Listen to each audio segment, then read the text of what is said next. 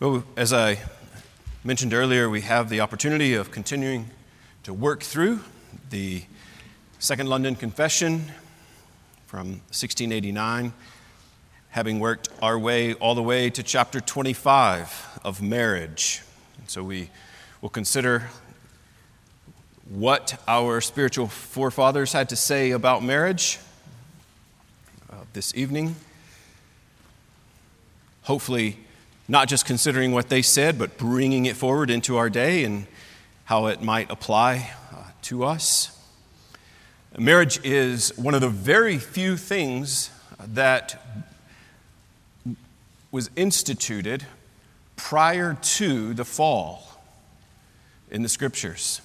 Uh, but God gave us marriage as humanity prior to the fall. Does anybody know something else that God gave to us as His creatures before sin entered the world? Work. Those are the big two work. And in marriage, it is work to take dominion, uh, which is there at the end of the chapter, and we'll talk about some of that. What did you say, Michael? I didn't want to ignore it. Oh, yes, the Sabbath was also instituted prior to sin entering into the world. It's not just part of the Ten Commandments. I think that's another night, right? another chapter. Let's look at paragraph one together. Chapter 25, paragraph one marriage is to be between one man and one woman. It's not lawful for any man to have more than one wife, nor for any woman to have more than one husband at the same time.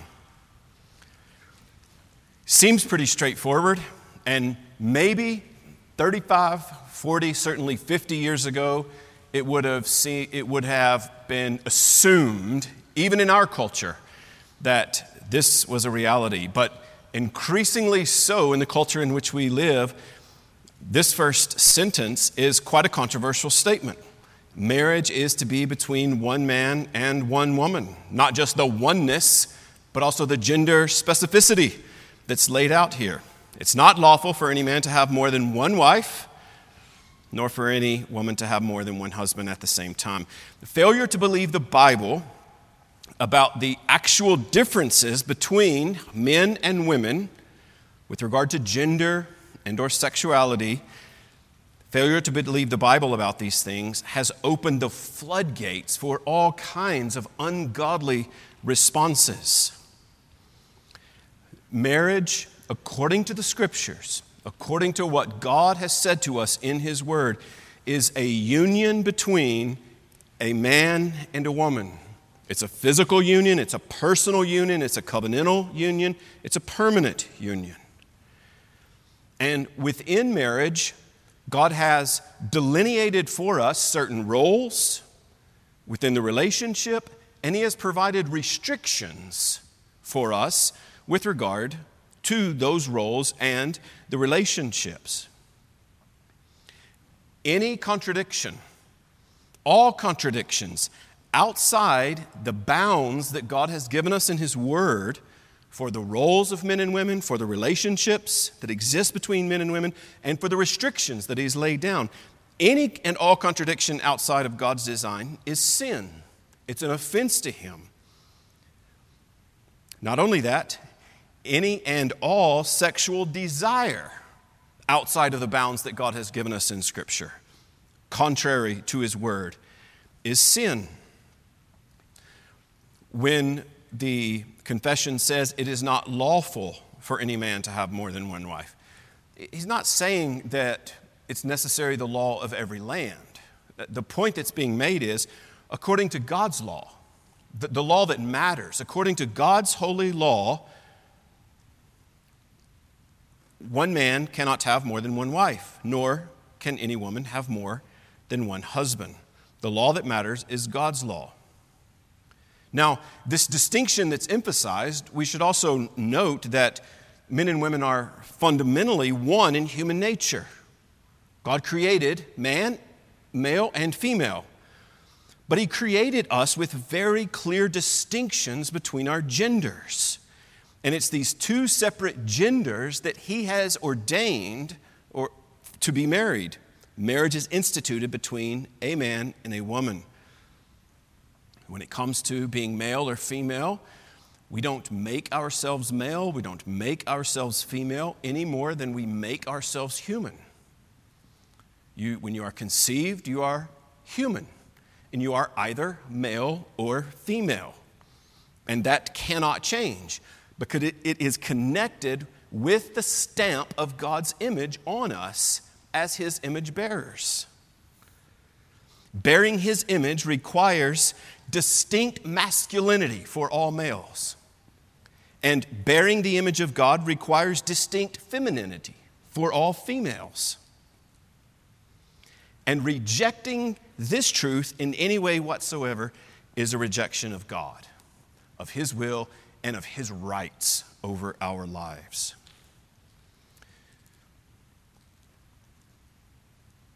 Marriage is to be between one man and one woman. Gender clarity and biblical gender relations are essential to healthy human identity. And this is one of the reasons that as a culture we've gone so far off with regard to what marriage is. It didn't start necessarily with marriage, but with identity and our failure to realize that it's God who's made us. Therefore, He has also given us His Word whereby to live by and order our lives. Biblical gender relations are essential to healthy human identity as well as our Christian witness for God, the God who made us. He made us for specific roles in society. He made us to have certain relationships with the opposite gender. And He provides restrictions in both the area of role and relationship. He provides these with utmost clarity in His Word. So that's paragraph one from chapter 25. One man and one woman. Let's look at paragraph two the purpose of marriage. Why did God institute marriage? Marriage was ordained for the mutual help of husband and wife. There's one purpose. For the increase of mankind with legitimate offspring. Point number two, purpose number two and for preventing immorality. Purpose number three. So, the purpose of marriage for mutual help and enjoyment, for procreation, and for preventing sin, there on the outline. The Lord God said, Genesis chapter 2, verse 18, it is not good that man should be alone. I will make a helpmeet for him. It is not good. Humanity as a whole is incomplete without women. According to God, mankind is incomplete without woman. So God says, I will make a partner perfectly suited for him. So he created woman. Chapter 1 of Genesis, verse 27 male and female, he created them. Note the lack of obscurity here in, from God. He created male and female. Like, there's no dot, dot, dot to fill in the blank with the other 274 genders. It's just incredibly straightforward. He created them male and female. And there are no other options. We, both men and women, are created for communion with God, but not just for communion with God, but also for fellowship with one another. We're thinking specifically in the context of marriage. I will make him a helpmeet. I will make him a helper. Now, this idea of a helper isn't a woman who comes along to help the man accomplish all of his great goals. It's, it's not a demeaning concept at all. Even the word itself is not demeaning. We have people in our culture and in cultures gone by that have used it in that way, but it doesn't have the connotation of someone who's being, who is second rate. There's no sense of inferiority with this concept. In fact, in Exodus 18:4, the very same word and in context is used. The God of my father was my help and delivered me from the sword of Pharaoh. Now here's, Ex, here's Moses in Exodus using the same word to describe God.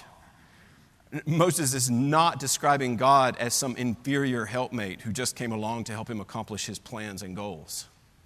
In the same way, the helper that God has created in a woman to come alongside a husband is not demeaning, not second rate, with no sense of inferiority. The way that the writers of the confession said it, marriage was ordained for the mutual help. There's a reason why they included that word mutual. There's mutual benefit. What man lacked, what, what God said was not good, woman supplied. Right? The not goodness that existed in Adam became good with Eve, and vice versa. Aloneness was remedied in the garden with corresponding companionship. God desires us to have fellowship as His people, and He desires that to primarily exist, or especially exist, in the context of marriage. Now, the need that existed, this not goodness, I'm sure I'm creating a word there, but the concept you understand based on the context. This need that Adam had, this lack that existed in the garden, was not a result of sin. The garden was an absolutely perfect environment.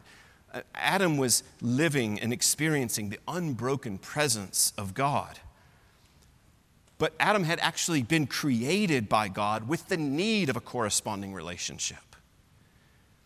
And the differences then between man and woman being created by God are complementary, they are matching, not rivalry. Sin makes it feel like rivalry, but the way God created, created it is perfectly complementary, perfectly matching. There are relative distinctions between man and woman with essential equality, especially in our humanity as God's creatures. Woman does not occupy an inferior position, but fully assists her husband in fulfilling the divine cultural mandate. Genesis 1 28. Be fruitful and multiply, and fill the earth, and subdue it, and rule. Which brings us to the second purpose here procreation. The way that the confession says it for the increase of mankind with legitimate offspring.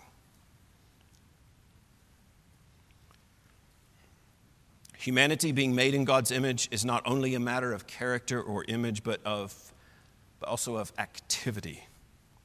What we do, we're also supposed to mimic God. It's what He did in creation.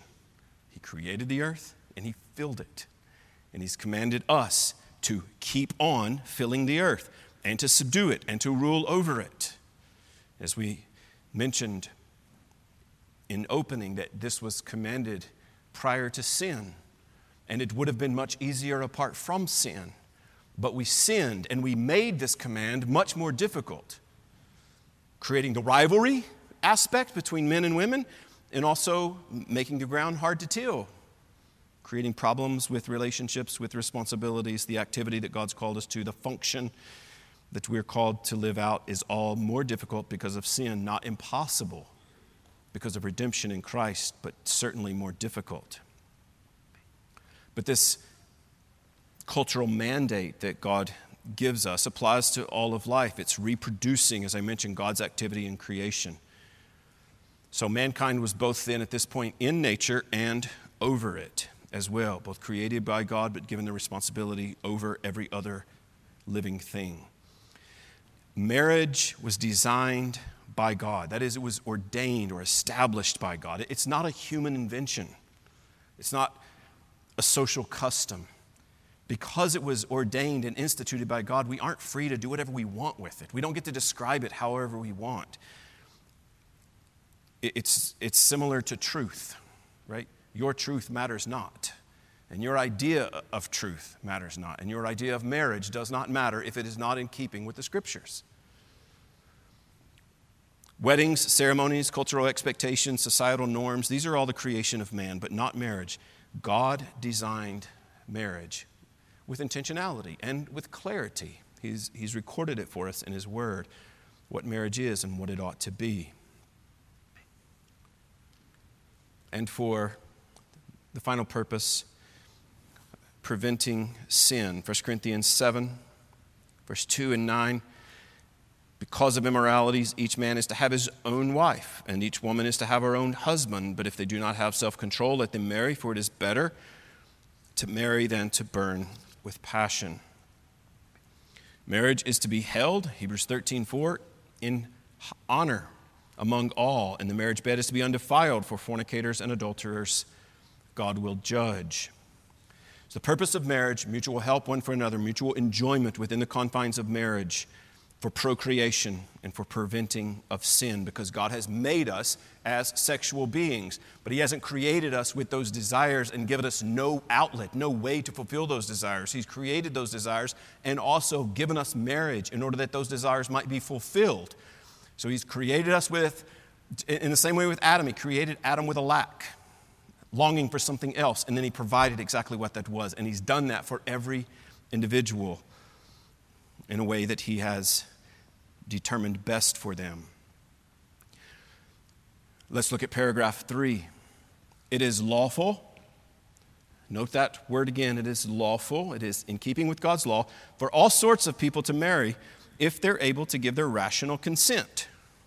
However, it is the duty of Christians to marry in the Lord. Therefore, those who profess the true religion should not marry unbelievers or idolaters Neither should those who are godly be unequally yoked by marrying those who are wicked in their life or who maintain, that is, who hold and teach, damnable heresy.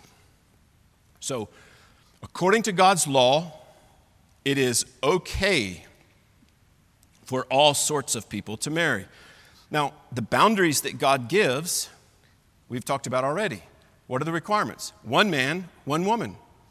He goes a bit further here and says if the man or the woman is a Christian, then they ought to marry someone who is also a believer. Beyond that, the ability to give rational consent, that's it. God doesn't come down in, in dividing us up into these other uh, categories that make it okay to marry or not okay to marry. God created and creates all people desirous of marriage, as I mentioned earlier, as well as making us sexual beings with clear intentions and specific parameters regarding marriage and sex. Being an all wise creator, he made us to live alongside and enjoy the opposite gender within the confines of marriage. When sex is desired, pursued, or practiced outside of marriage, it is a distortion or perversion of what God intended. So it is lawful for people to marry. It is not lawful for people to have any type of sexual encounter outside of marriage. Sexual perversion of many different types is increasingly visible and even celebrated in our day. Therefore, we, of all people, must be vigilant to know what God says about marriage, about sin, especially sexual sin. It is lawful for all sorts of people to marry if they're able to give their rational consent, which probably had more to do with an age issue in the immediate context that this was written. There needed to be, both parties needed to be old enough to give rational consent in order to marry. And if they were Christians, they needed to marry a Christian. I mean, he, it's really plain how they've stated those who profess true religion should not marry unbelievers or idolaters. If you're a Christian, it should be a non negotiable. Marrying a non Christian is a non negotiable if you're a believer. Let's look together at paragraph four. Marriage ought not to be within the degrees of consanguinity, blood relationship, or affinity close relationship, that are forbidden in the Word. Such incestuous marriages can never be made lawful by any law of man or consent of parties in order that those people may live together as man and wife. So, marriage ought not be incestuous. The, the second sentence makes it abundantly clear. I've said it really plainly in the first subpoint of the laws of marriage. Incest is out, it's just not an option. This is made clear in Scripture. What's also made clear here is that man doesn't make marriage laws. And again, this is incredibly applicable to our day and our culture. Marriage, as God has prescribed it in His Word, is the foundational fabric of society. There can never be, never be made lawful, quoting here again, by any law of man or consent of parties. It doesn't matter if two men say they want to get married. That doesn't override the scriptures. It doesn't, doesn't matter if two women say they want to get married. It doesn't matter if some person says they want to marry some animal. None of that matters. It's all perversion based on God's word.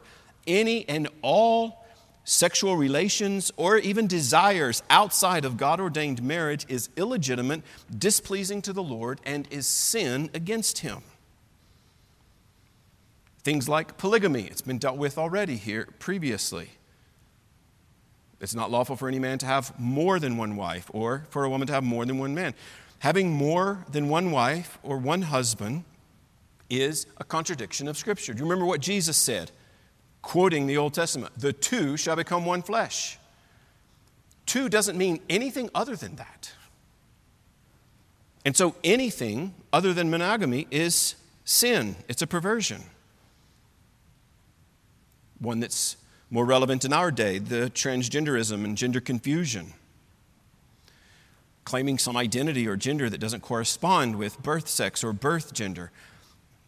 Listen, in the image of God, He created them. Again, male and female, He created them. Any alteration of this, any confusion of this, is a denial of God and His rights over us. Male chauvinism, a prejudice against women, it's contrary to the Word of God thinking somehow that men are superior in ability or intelligence. It's a contradiction. We are created man and woman and stamped with the image of God. God said he will make a helper suitable for Adam, a corresponding and complementary, opposite yet equal. Feminism, probably running a race for the most relevant one in our day states that it's based on equality for women, but actually it undermines all of the roles and relationships and restrictions that are laid out for us in the scriptures. In an article in 2018, the New York Post, Feminism Has Destabilized the American Family, this quote shows up Feminists greet unwed parenthood and easy divorce as steps on the ladder of liberation. So uh, there's nothing freeing about being in bondage to sin. And yet, that is the goal ultimately of feminism. Homosexuality, desiring or practicing sex with someone from the same sex or gender. It's contrary to the Word of God. Legitimizing same gender attraction or homosex requires a different creation story than we find in Genesis. Again, I will make a helper suitable for him. God fashioned into a woman, the man and his wife. Anything outside of those parameters is not okay. It's not just not okay, it is sin against God, it's an offense against him. Homosexuality perverts the created purpose revealed in nature. Same sex attraction and desire is not morally neutral, it's not acceptable to God. That is being pushed down our throats from so called Christians all throughout our country. Romans 124 makes it clear that the desire itself, even if not acted on, is perverse. God gave them over, Romans 124, in the lusts of their hearts. Or using the words of Jesus, if anger makes you guilty for judgment and if lust condemns you for adultery, then same gender attraction leaves you guilty before God. And if malice filled hearts and sinful lusts are unacceptable to God, then same gender attraction and homosexual desires even more so. It's an affront against God and His created order. Marriage is has been ordained and instituted by God. And He's been abundantly clear with regard to how we function and what marriage is. Here's an extended quote from a book on dangerous affirmation, the threat of gay Christianity. by Michael Perkins. Scripture doesn't give us any unique sexual identities outside of husbands and wives because sexual intercourse is only meant for a man and woman in marriage. Where the Bible may describe other so called sexual identities, they are violations of God's law and God's design. Adulterers, fornicators, prostitutes, homosexuals, sexually immoral.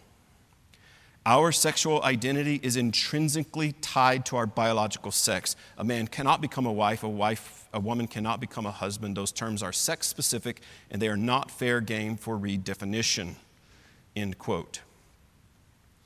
Now, this stuff is really pushed again in our day, considering those who claim such identities as minorities, sexual minorities, and that there's a push to be careful about discriminating against them.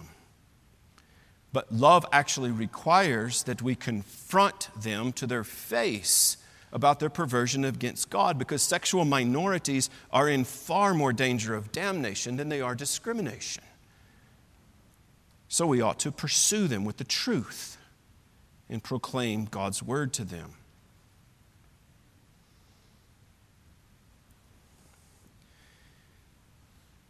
Now, polygamy and transgenderism and gender confusion and male chauvinism and feminism and homosexuality are not the only dangers for us. While, while those are going to hit close to home to some of us, there are others that are going to hit even closer to home. Keeping in mind that marriage has been instituted by God. And any interference in the, the boundaries, anything outside the bounds of what God has made clear in His Word, is sin. So, fornication, any physical or sexual relations outside of marriage with someone else, which would be adultery, or with oneself, or pornography, looking at or reading about sexually explicit material, primarily for personal arousal or, or self sex. These are an offense to God. And it is my hope that if you are struggling in these areas, that you have a very proactive policy against pornography and you've set up boundaries in your life to prevent giving in to sin. And that if you are married, you are guarding your hearts and your minds, particularly in these areas where God has given us clear boundaries in the scriptures. So, the description of marriage one man, one woman. There are no other options. The purpose of marriage for mutual help and enjoyment of one another, for procreation, for bringing children into the world and raising them in the nurture and admonition of the Lord, for preventing sin, because God's created us as sexual beings. He has given us marriage in order that we might fulfill the desires that He's given us in a context that's pleasing to Him. The limits of marriage, consent is absolutely required. Christians should only marry Christians. But also, I didn't hit on this as we ran through it there in paragraph three. Marriage is also good for non Christians. If you notice, there's no uh, statement about non Christians not considering marriage. It is actually a good thing Again, we go back to when it was established prior to the fall. Marriage is for all people. Now, we do see cultures where marriage is free to happen outside the bounds of Scripture, say with polygamy and other things, you see those cultures crumbling. You see the problems there because marriage is a fabric of society. It's the fabric of their society too, and that society will crumble because it's not established according to the Word of God. So, marriage is good for all. But Christians can only marry. Christians should only consider marrying those who are in the Lord. And the laws of marriage. Incest is out. Anyone of close relationship, whether blood or just close family relationship, it is forbidden by the scriptures. The example we have is 1 Corinthians 5. It is actually reported that there is immorality among you, and immorality of such a kind as does not even exist among the Gentiles that someone has his father's wife. We often use that passage when thinking about church discipline uh, er, of, of, in areas of great magnitude and public sin, but we also see that it is immorality and it's problematic. Incestuous marriage can never be made lawful, which is a helpful point. If the Bible is against incestuous marriages, it is also against homosexual marriages. So it doesn't matter what the guys in Richmond or the guys in DC or the guys at the capital of whatever state you may be from says marriage is or marriage is not. It's completely irrelevant. Marriage is what God says it is. Now, as long as we can marry in the Lord and it can be in keeping with the laws of the state, we continue to do that. Right? So we're not at a position where when young man, young woman come and say, We want to get married, we don't advise them, don't go register with the government. Now, God forbid that day may come that we have to say, Forget them. But right now, we can operate in the confines that they've given us. Now, others can too, right? So called gay marriage and other things may be accepted. But we are able to do what is right before God and what is right before the civil authorities at this point. And so we seek to do that. But we can't make our own marriage laws. Uh, you can take all the leftists in the world and they can vote more left than they could ever imagine, and it will not make homosexual marriage an actual thing. It's a mirage. But because we are sinners, we are prone to all kinds of um, way, prone to usurping God's law in all kinds of ways. So, there's one gaping hole, one gaping difference, one drastic difference between what the London Confession says and what the Westminster Confession says. Now, taking the full confessions together, the big differences are on church ordinance, particularly of uh, baptism in the church section. But by and large, the two confessions are very similar. This is one of the chapters where they're drastically different. The Westminster, the Presbyterian version of this, what someone called a rough draft of this, the final copy, um, in- include a lot of details about divorce and remarriage. More than likely, our Baptist forefathers, a lot like us as Baptists today, couldn't come to an actual agreement on what to say about that, and so they just left it open um, and didn't speak to it at all. Um, but th- the uh, Presbyterians were more specific in, in, walking through it, and the Baptists decided not to wade into those waters, uh, but leave it open for interpretation, evidently. So, one other thing I want to mention in closing, because in considering marriage, a little bit more than one thing, kind of a, a sweeping group of things in closing. It, it's very possible for people who have been in difficult marriages, who have grown up in broken homes and seen poor marriages, people who desire marriage, it's very easy to hear something like this and to, for it to be like a gut punch of, you know, maybe this is not for me, or yeah, that's kind of the ideal, but that's not a reality for me, or I don't, I'm not married right now and I want to be, so this kind of hurts to hear about it because I want this and I don't have it. There's also the possibility of all of these perversions of sexuality and the wrong views of marriage that, that we may have been guilty of, and it would be easy for us to leave only thinking about those things and being overwhelmed about that. And I don't want anybody to do that. There's no need to do that. There is abundant hope in God that we all ought to have with regard to forgiveness of sin, where we have been outside the bounds of what God has said with regard to sexuality and marriage. And there is abundant reason to hope that if you desire to be married and you are not yet married, that God does have a spouse for you and will provide that in His perfect timing. And there's a host of people in here who could argue that, who are on the other side, who can say that is absolutely true. I see people smiling and nodding right now. It is true that God does do that. And so you ought to have an abundant measure of hope. Now, more specifically, um, for those who have been guilty, whether recently or in the distant past, of sinning with regard to sexuality. Listen to the words of the apostle writing to the church at Corinth in chapter 6. Do you not know that the unrighteous will not inherit the kingdom of God?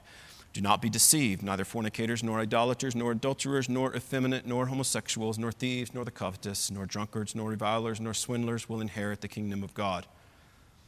Here's the hopeful verse Such were some of you. Passages like this make you love grammar whether you love grammar or not. It's past tense.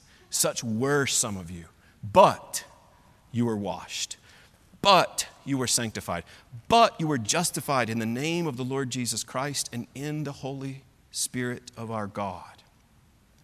There is hope, abundant hope for the sexually broken, along with all people of God who have broken any of God's law.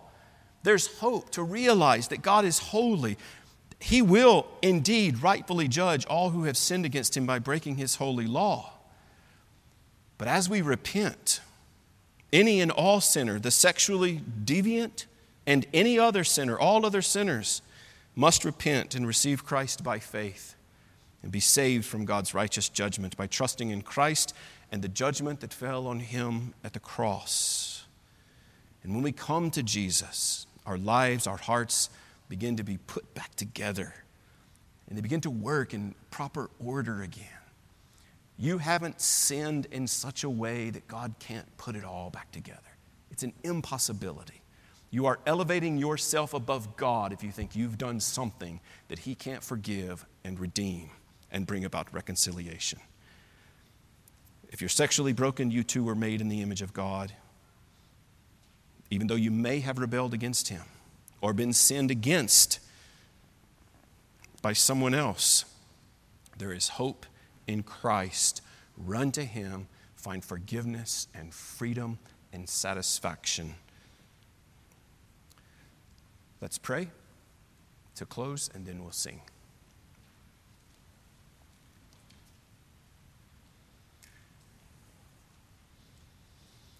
Our Lord and our God, we thank you for your word. Again, we thank you for marriage, how clear you've been to lay down the boundaries and the rules, how much hope you've given us, how much promise. God, we thank you for the godly marriages among us as a church.